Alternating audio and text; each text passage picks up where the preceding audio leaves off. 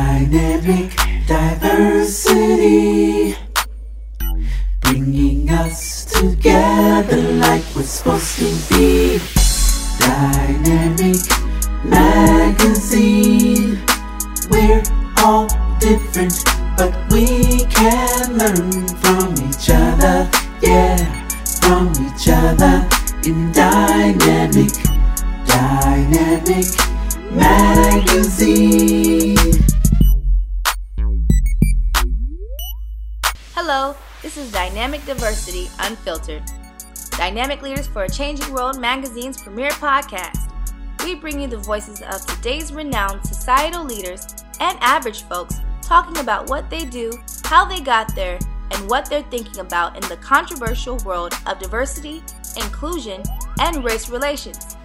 In this episode, my brother and I would be bused to a black school in Bedford Stuyvesant, and then we'd be bused back to another school in Queens because they didn't know what to do with us. Because you know, do we go to a black school or a white school? DyNAMC speaks with Teja Arboleda about the three M's multiculturalism, media, and mission. A true Renaissance man, Teja Arboleda is the president and creative director of Entertaining Diversity Inc., which focuses on the diversity and inclusion programming through entertainment. He produces and edits documentaries for PBS, Discovery, and won Emmy Awards in 1993 and three Telly Awards. Arboleda is African American, Native American, Filipino, Chinese, and German Danish, and he grew up in Japan. In Arboleda's charming and witty way, he shares his journey with DyNAMC. Can you tell us about growing up in Japan and how that may have influenced you? Um, well, let's see. I um, actually uh, was born in New York, uh, and then six months later, my parents moved my brother and I to Germany, um, where we lived for a couple of years um, away from our parents. My my parents were very poor, um, so we we lived with my grandparents in northern Germany. Came back to the states, and then uh, after a couple of years in Queens, um, my father decided to move us to Japan. So I grew up there. Um, as a foreigner, it was always a challenge, especially as I got older, starting to understand the dynamics of racism and um, you know just sort of exclusionary mindset of a very homogeneous society. Um, but also as a mixed race person, being part Asian, uh, you know, always trying to connect with some aspects of Japan um, exteriorly, but um, internally, uh, Japan is still my home. My my dad and my brother still live there, so I consider Japan my my cultural home, Mm-hmm. uh, but not my physical home. Okay. Was your was your father originally from Japan?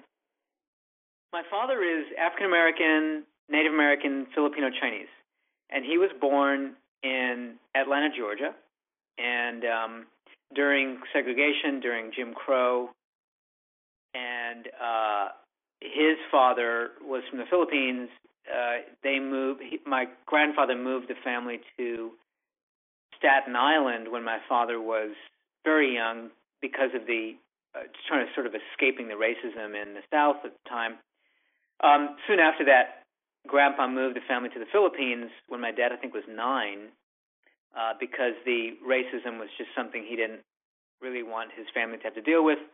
Yeah. So my dad grew up in the Philippines. My dad is culturally Filipino, as I am culturally Japanese. Uh, although my father looks stereotypically like an African American male.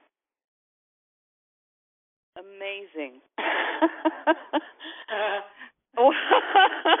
You've had to deal with a lot, and uh, well, I, you know, I did uh, have a question that's not among my questions. Uh, when your father was being moved around, was that during the period of time when they had the the Japanese internment cap camps in the in the United States?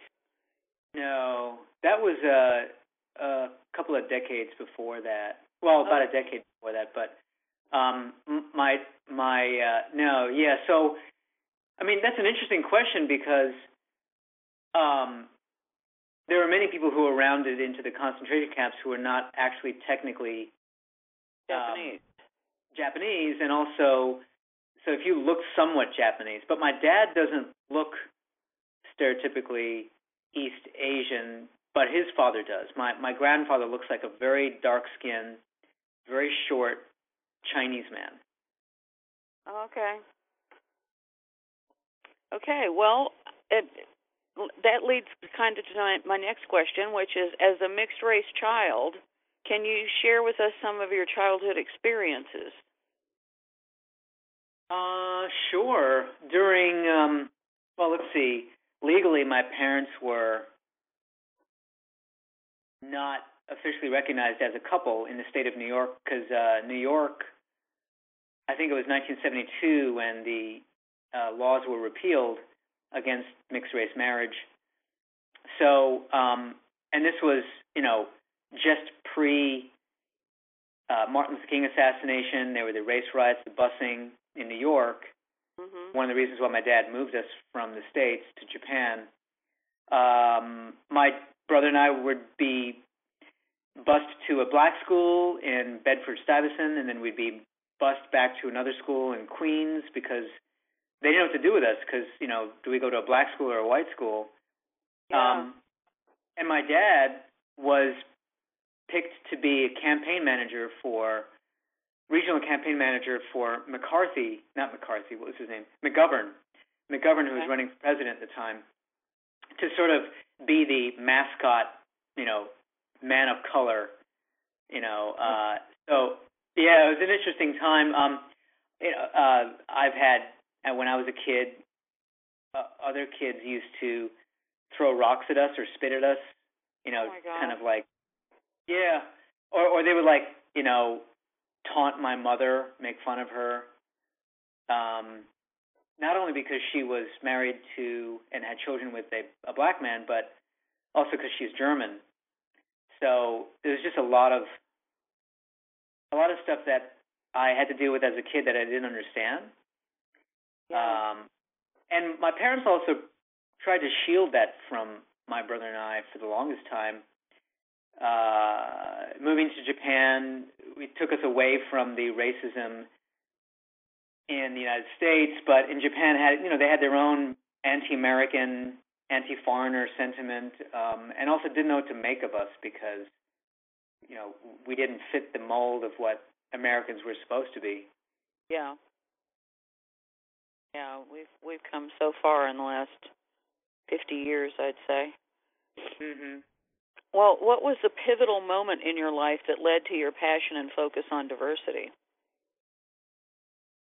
Um, I believe that I can remember even when I was a kid. My, so my okay, let me preface that with my father was a United Nations diplomat uh, for most of his career, and he would be gone sometimes five, six months out of the year, and he would come back with stories about where he went, people he met, the life in other countries, and so he would sit or sit with us at the dining room table and just you know tell us stories and share stuff. And or when he'd be reading the newspaper he would always try to get my brother and I engaged a little bit in learning about politics around the world or things that have happened cultural events and history. Uh when I when I was uh thinking about going to college I wanted to stay in Japan, but my father encouraged me to leave uh, to to study in the United States because he just thought it'd be a lot better for me and easier for me. I'd have more opportunities. Uh, so I thought about maybe studying political science and going into politics and international relations. And my father said, you know, pretty much that's stupid.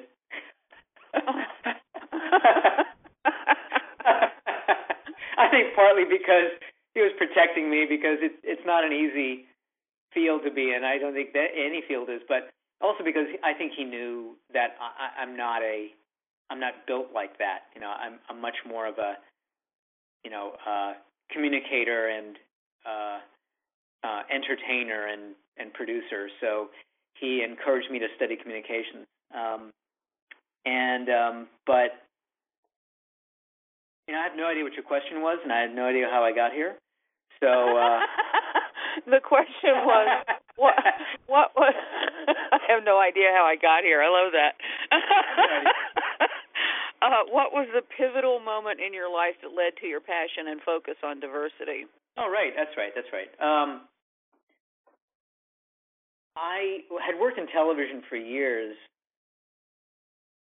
and I went to uh, a an event at Harvard University's Kennedy School of Government.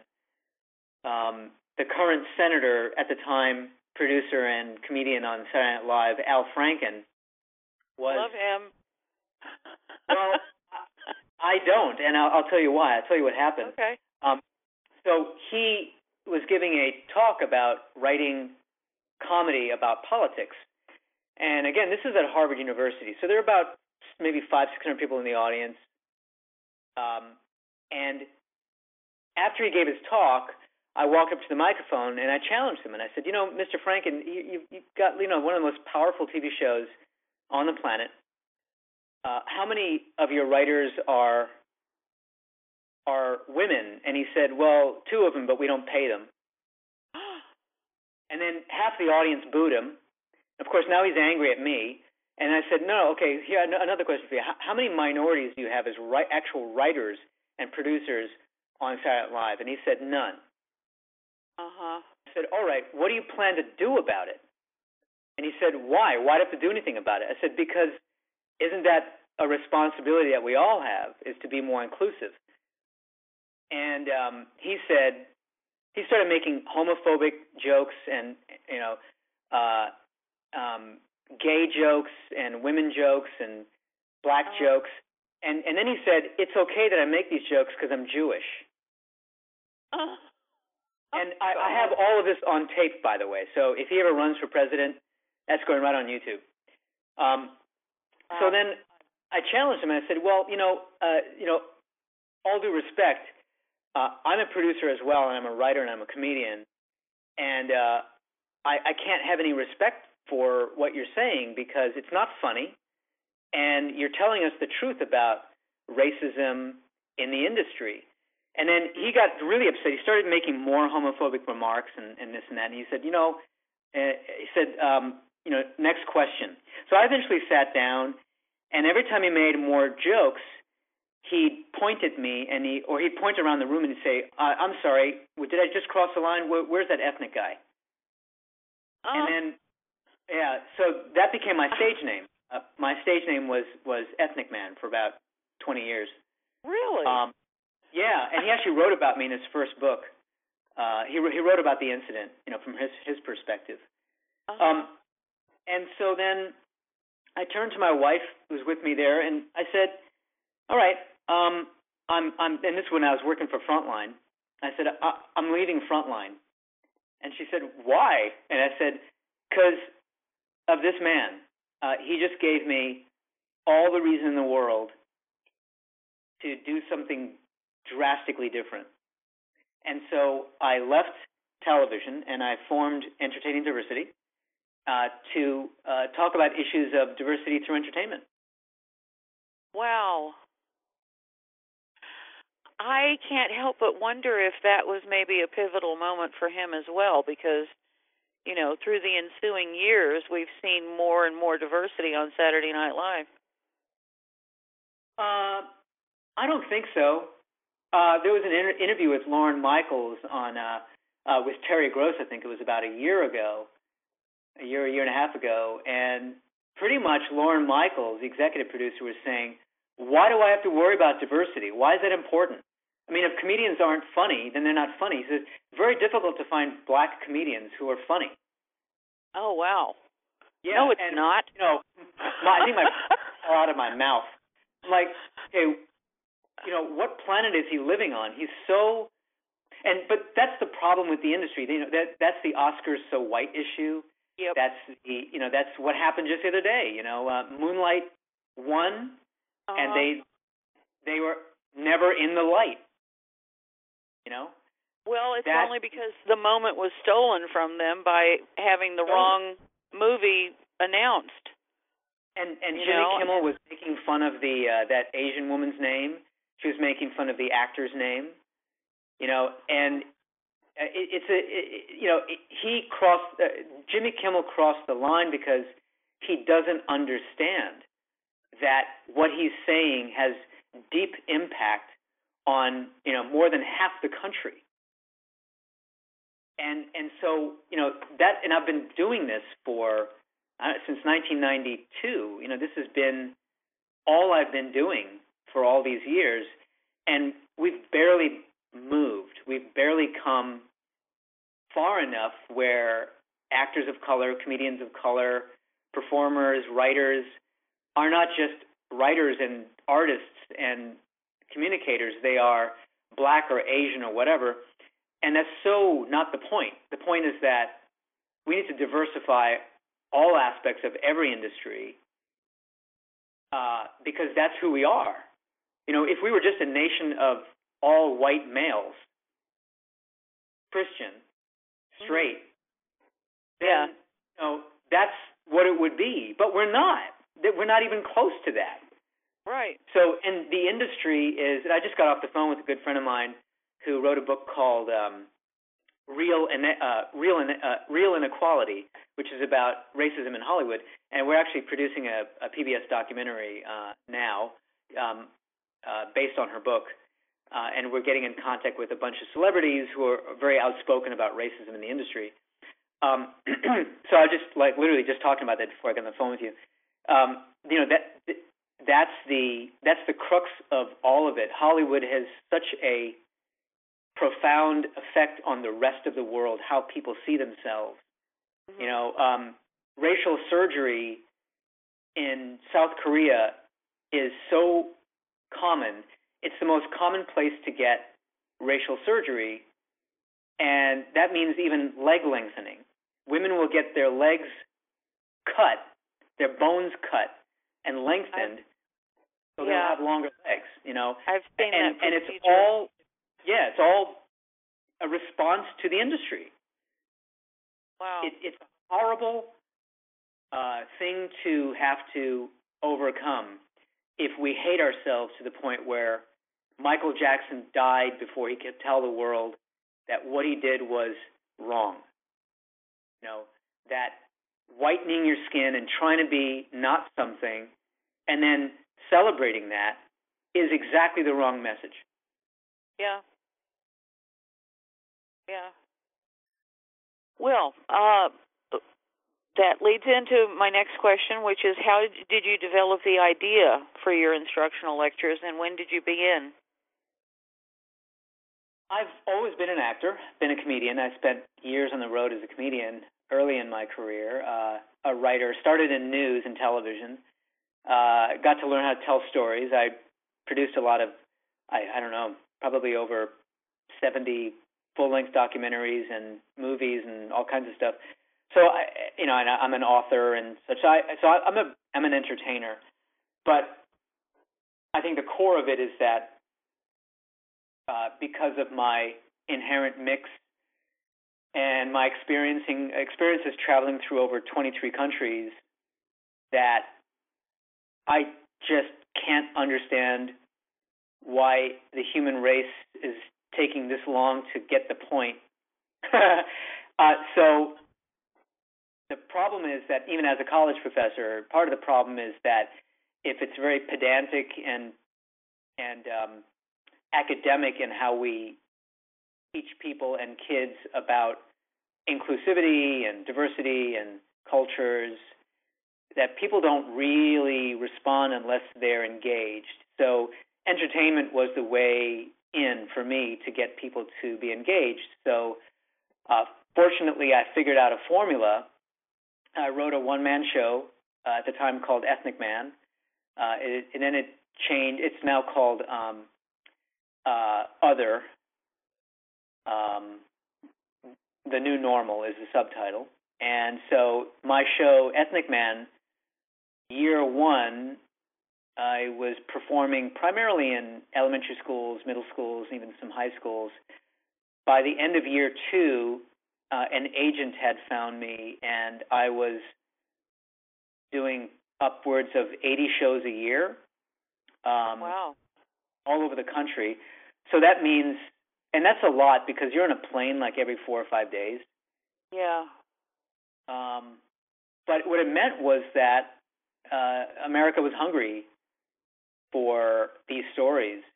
Mm-hmm. Uh, and this was before there were directors of diversity or the word multiculturalism was even thrown around on college campuses. Uh, you know, there there wasn't. In fact, people real, barely understood what that meant. So I was really part of a large group of, well, maybe a smaller group of pioneers who are trying to figure out what does this mean in the context of education? What does it mean in the context of business? How do you tell these stories uh, and make them relevant to uh, business and life and and all that? So um, I think we were all just trying to figure it out. Uh, my formula was basically storytelling, humor, and a lot of research. I mean, just tons and tons of research. It's it you know as a professor that's you know and I teach at a at a um, research university, so uh, you know there's there's just a lot of that that fills the void when it comes to uh, understanding some of the intricacies. Huh.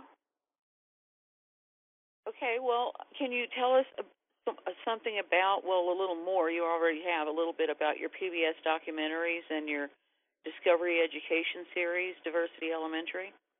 Mm-hmm. Uh, let's see. Uh, Diversity Elementary, uh, oh boy, I produced that so long ago. Um, I produced it originally for uh, an organization called AGC United Learning. They were eventually bought out by Discovery. Um, and that was maybe 15 years ago. Uh, and it became an international, uh, internationally renowned series for first through fourth graders in like 12 different countries.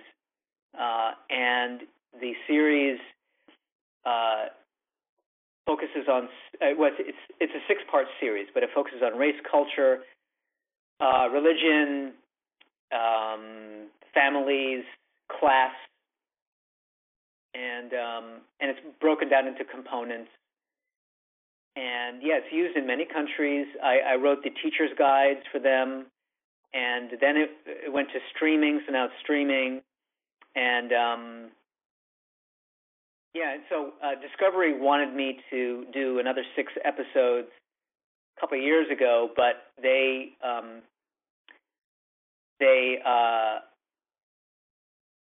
I think they they they lost a lot of well actually they got rid of a lot of people uh, Discovery Learning and they really uh, reduced their staff size significantly, so they weren't able to come up with a way to do that. But um, yeah, it's still a very very popular series.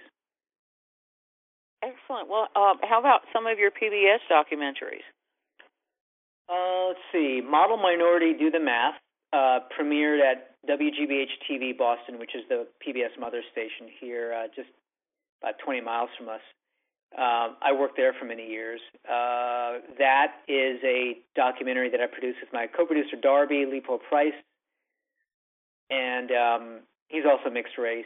And this documentary looked at the impact, uh, the negative impact of the model minority stereotype, you know, where Asian Americans assumed to be smart, good at math, and all that. So Yeah. it turns out in his research that um, the uh, uh, at a place like University of Chicago, where we focus most of our research on uh, uh, Asian Americans and Asian immigrants on the University of Chicago campus, have a three times better chance of going through severe depression and even suicide, suicide attempts. Uh, some of them which were successful suicides.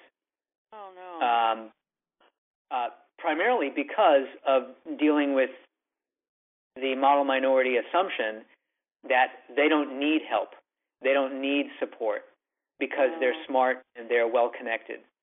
And I just read an article today, for example, that in uh, Queens, New York, the high the, the the group that is that has the highest amount of unemployment are Asian Americans.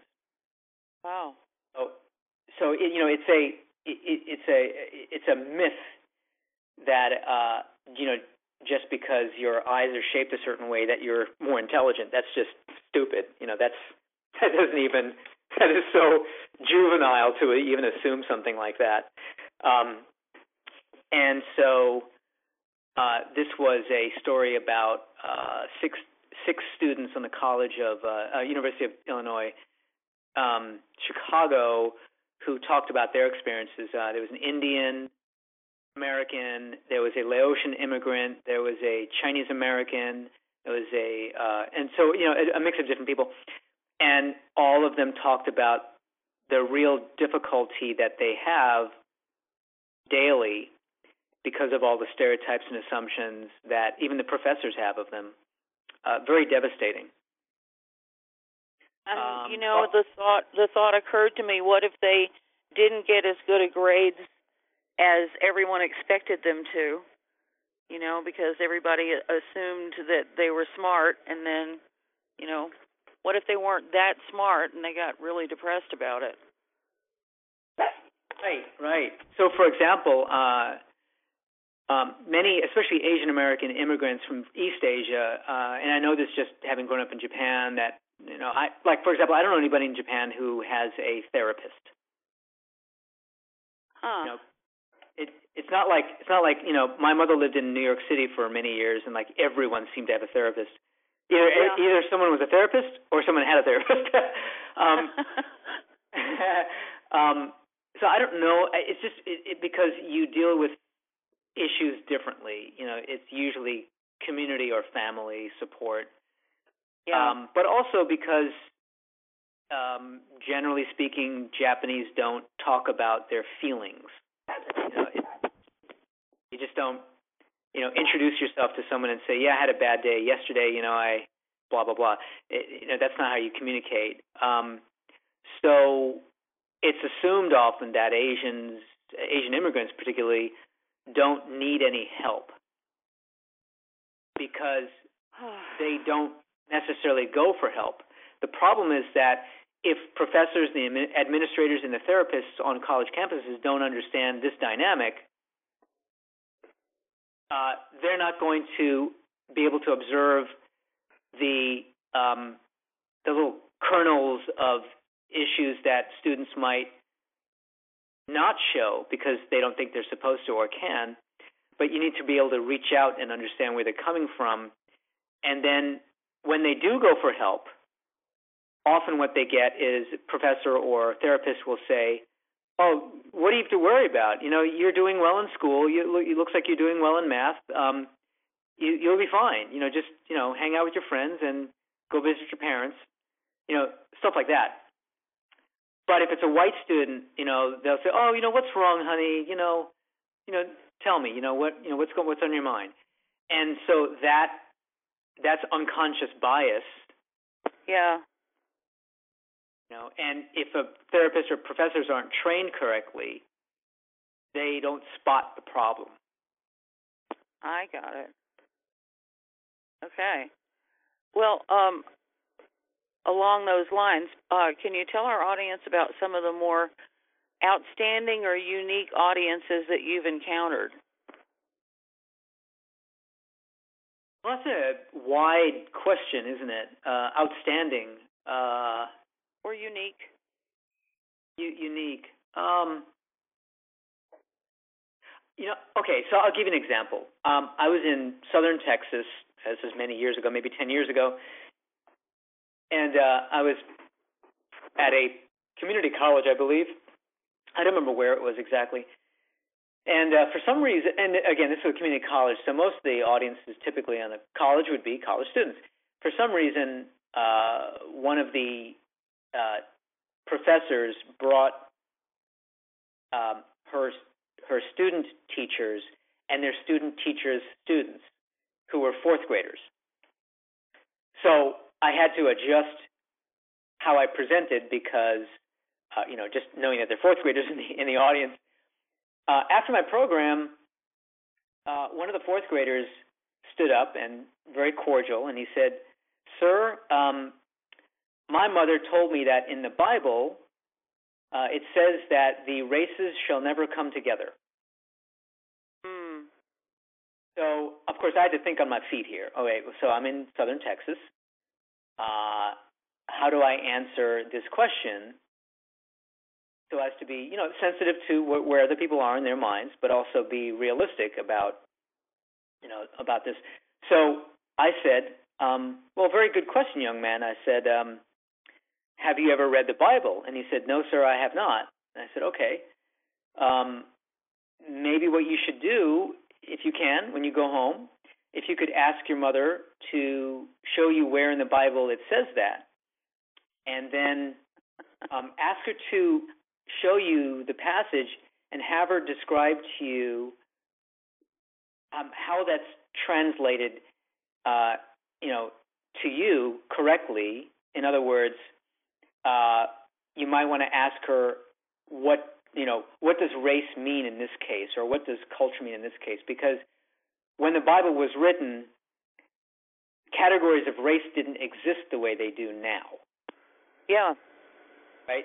So it, w- races back then were not about black and white, as people didn't travel quick enough to even make that those distinctions.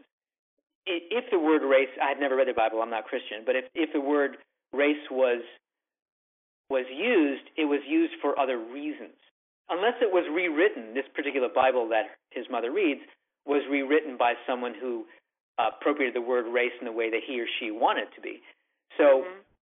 so I said, yeah, it's just important that you recognize that as you get older, when you're in junior high school and high school and college, that you will learn how to make decisions for yourself, and you'll learn how to also analyze things. How to look at words in a way that maybe you didn't think about before, and these are very important because um, we we know for a fact that there's only one human race. That my mother and my father could have children because they are both human beings. Period. That's it. Mhm. And so I said, Mhm. "Do you understand what that means?" And he says, "Yes, sir, I do." I said, "Well, very good. Um, I, I think you understand where I'm coming from." So, you know, I wish I could have followed up with this with this child, but I remember this child often because racism, homophobia, uh, sexism, and all of those other biases and those isms are taught. You're not born Mhm. you're not born a racist. You're not born homophobic. You are taught to be these things. Yep. And so, Discovery Elementary, I mean, um, uh, um, Diversity Elementary, I wrote, I produced because I wanted kids to get the point early. And I, uh, and so, um, unique, uh, maybe because it was a fourth grader. So you But- were. Go ahead. Sorry. No, I was just gonna. I was just gonna end it with u- unique, maybe, but then again, you know, I've been doing this for so long, and I've met. I, I don't know. I, I've just met so many people that um, I can't really think of any others that are particularly. They're often very similar questions, is what I'm what I'm saying. Well, I was just going to offer the observation that you you wanted to you did this with very young children so that you could counter whatever racism was being taught. Yes. Yeah. Right. And uh, and sadly enough, sadly enough, it's often many times the in this case their teachers or their parents on college campuses. It's the professors, and in corporations, it's anybody, managers or it's you know anybody who who just you know they're they're not they're very much like Al Franken. They're not they, they just don't understand the domino effect of a word or a comment.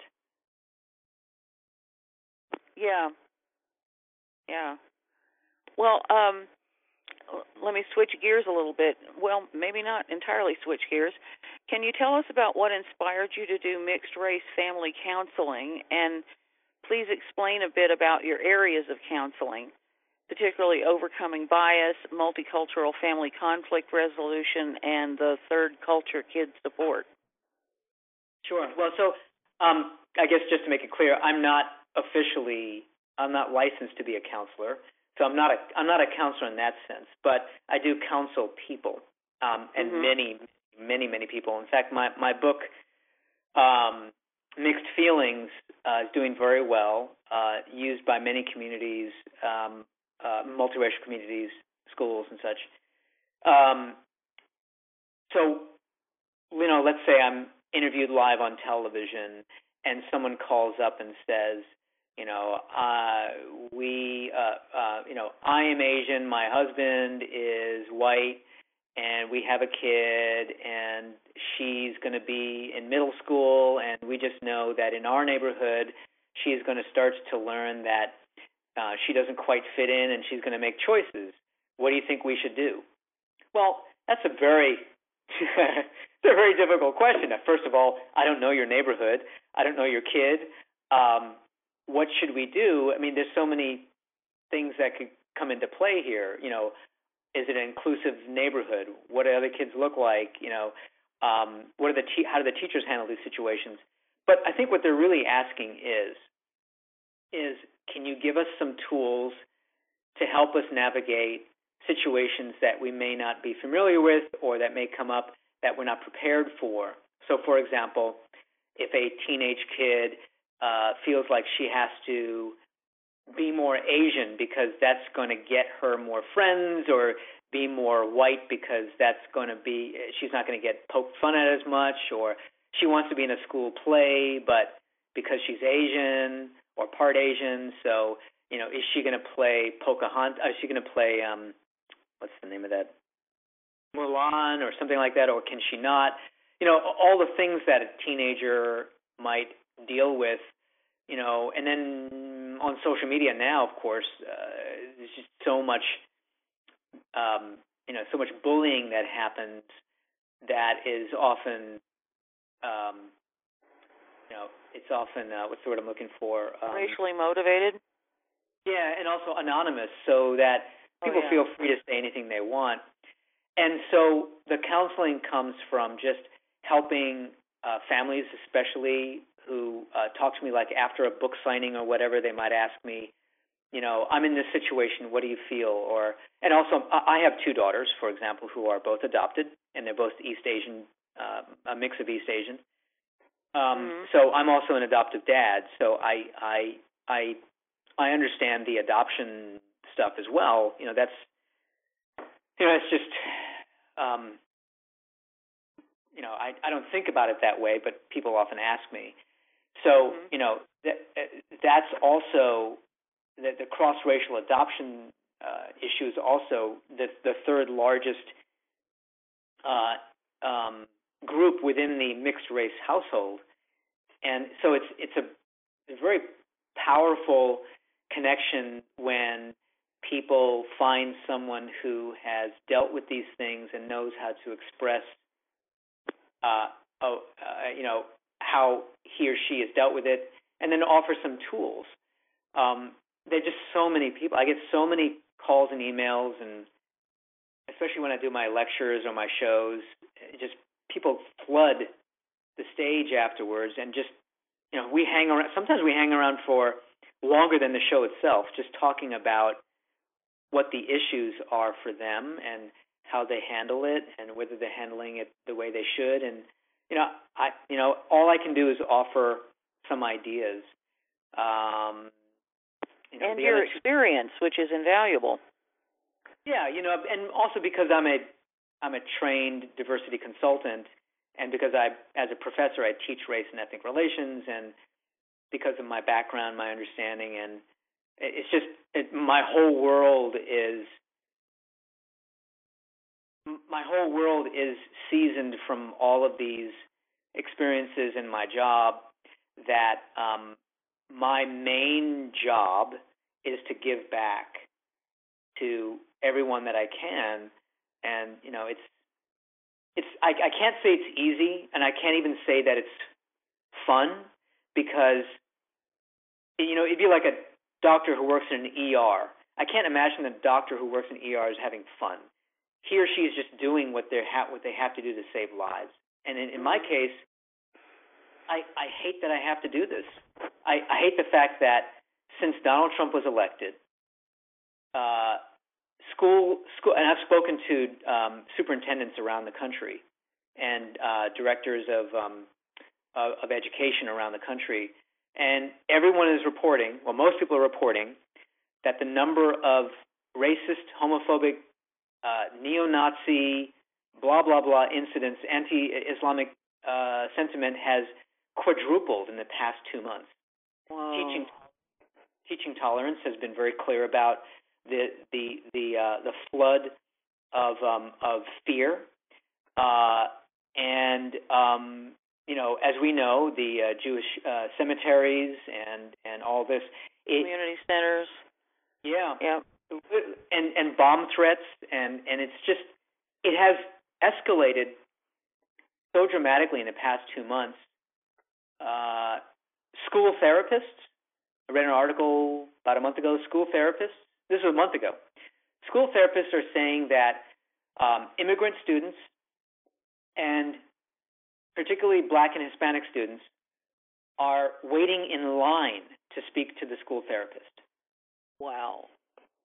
There, in fact, in our town, there are kids, uh, uh, immigrant kids, who will literally go to the superintendent's office and hide, like physically hide, because they don't, you know, like these are like elementary school kids, because in their their little brains, they believe that at some point someone's going to come into the school and just take them away. Whoa. So That's you know, horrible. Yeah, They're so- living in constant fear. Yeah, you and and the the PTSD, uh, you know, yeah. the PTSD, especially for um, Jewish families, you know, just the, you know, and and and black families and Hispanic families, immigrant families, uh, you know, gay kids, lesbian kids, transgendered kids.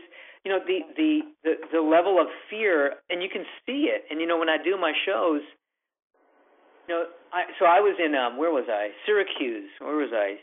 Skidmore Skidmore College. It was about maybe three months ago. Um, after my show, uh, standing room only, great, powerful experience for all of us because just everyone was so charged. Um, a group of 12 students wanted to talk with me after the show, so we sat in the lobby for almost two hours just talking. Just talking. And these are, I don't know these kids. You know, and it was like 11 o'clock by the time we were done. I was exhausted. I still had to drive back to Massachusetts, you know. Um, Whoa. no, it's like a six-hour drive. So I, I stayed overnight in a hotel. But the the um, these these kids wanted to talk. They were desperate just to talk.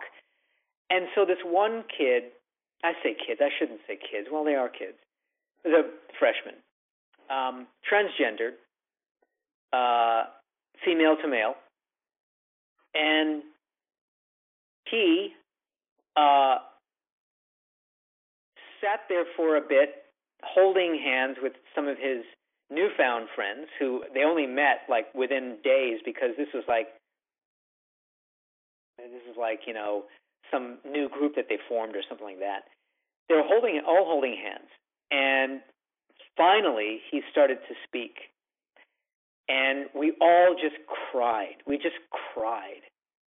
Everybody just cried. And what he said was, you know,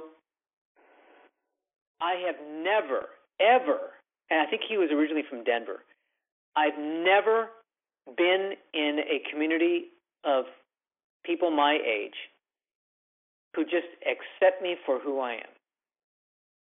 Wow. And he said, I am just so grateful that I can sit here with everyone uh, and just joke and have a good time, and no one's going to question me. No one's going to fear me because I'm transgendered. And yeah. then I had been to the men's room uh, earlier before the show, and so I said, Well, you're in a very good place because, as you know, on this campus, the bathrooms are are, are unisex. yeah. So, you know, they're right on the door. uh, you have the symbol for all, right? And and that was standardized there, at least in that building.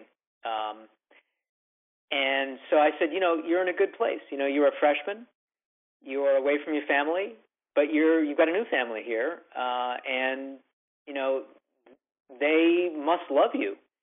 And you know, you you you stick together for four years, and you'll be friends forever.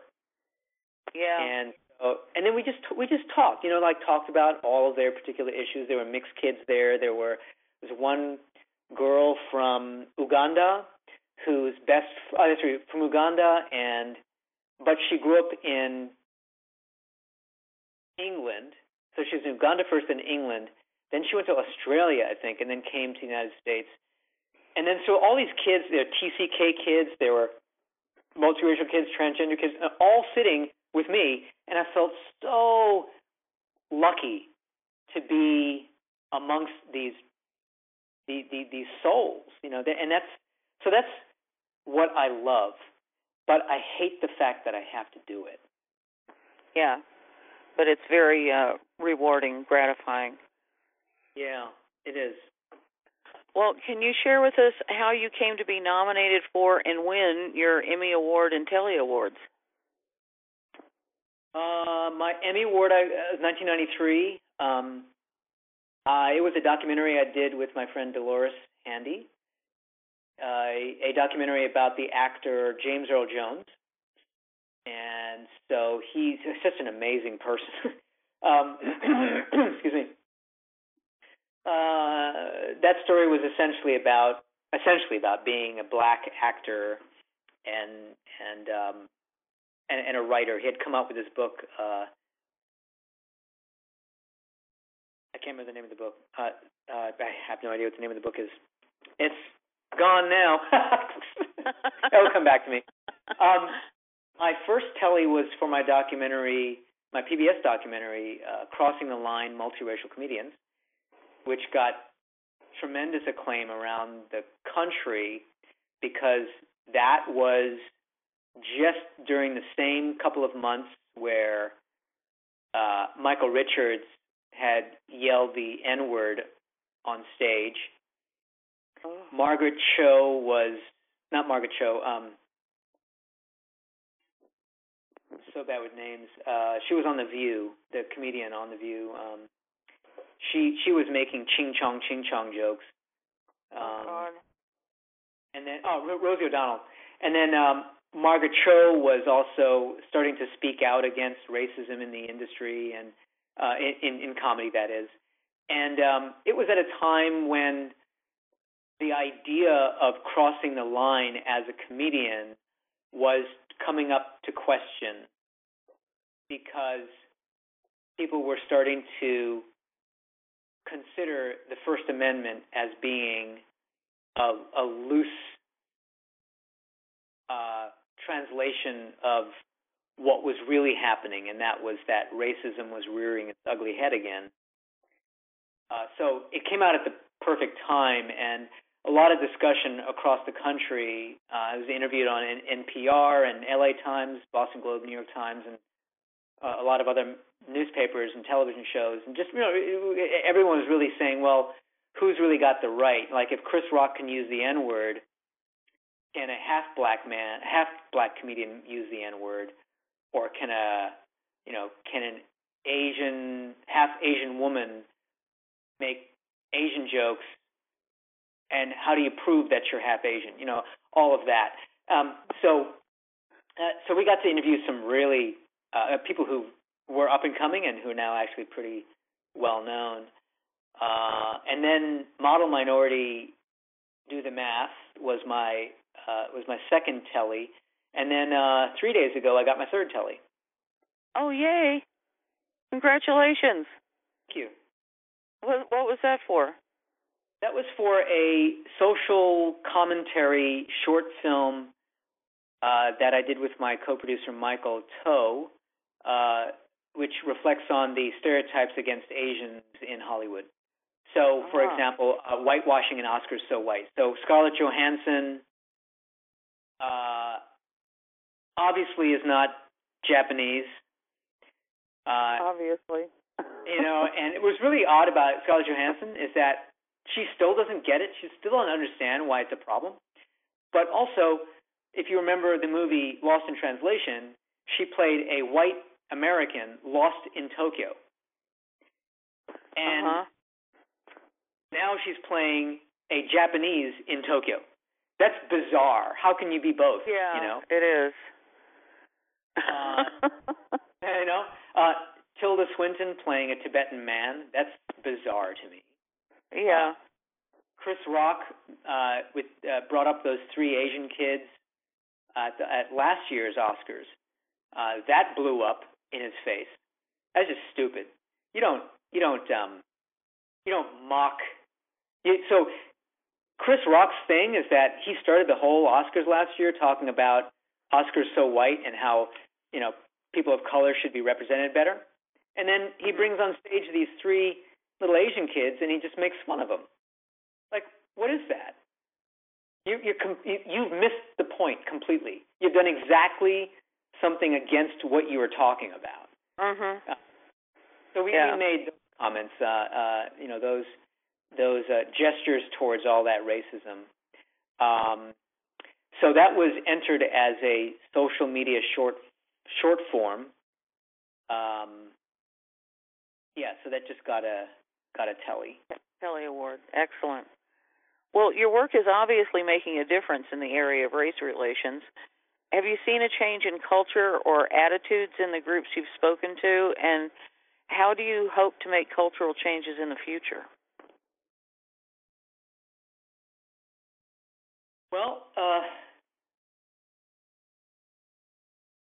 I really wish I could say that there's been a significant change uh, in how business is conducted, how schools are adapting to uh, new ways of designing curriculum that are more inclusive. I wish I could say that hatred is down and neo Nazi groups are dwindling, but Yeah. that's not the case.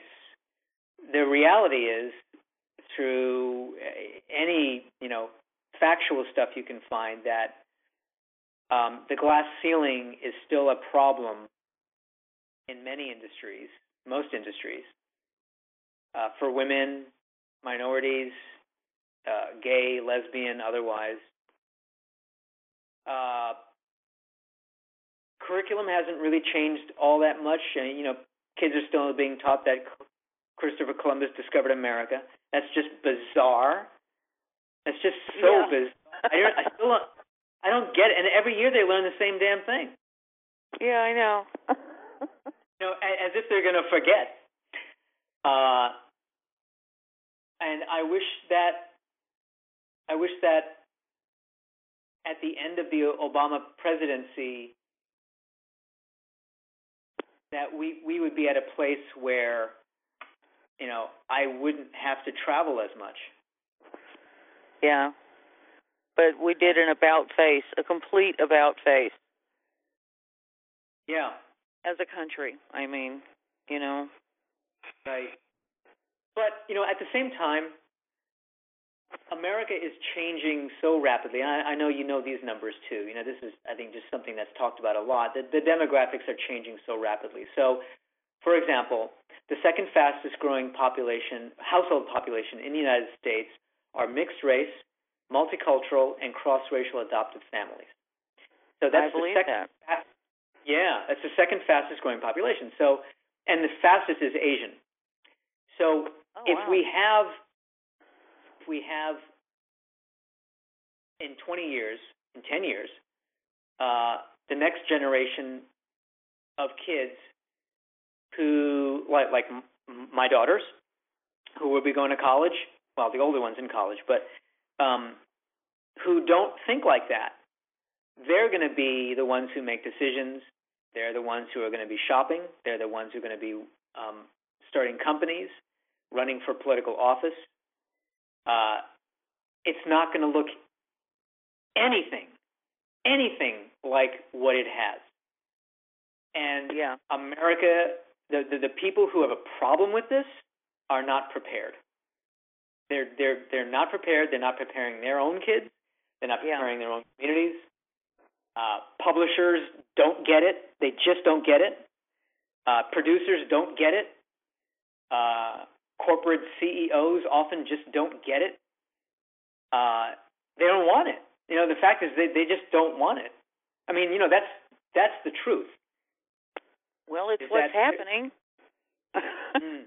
I, I predict in 50 years everybody's going to be kind of a caramel color. That'd be great.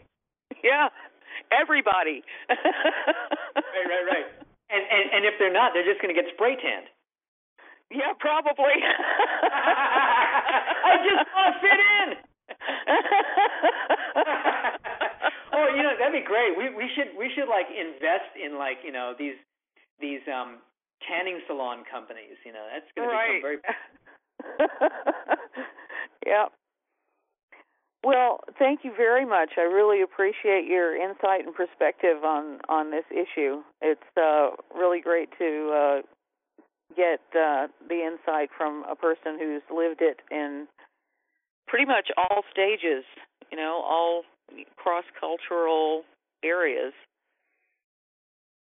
So Yeah, I, I I I hope that there are more of more of us, and I'm I'm glad that uh, you know, and and uh, again, thank you and thank you everybody Thank you for listening. And remember, you can talk about making a difference, you can take action to make a difference, or you can join DyNAMC in doing both. Until next time, stay blessed and be inspired.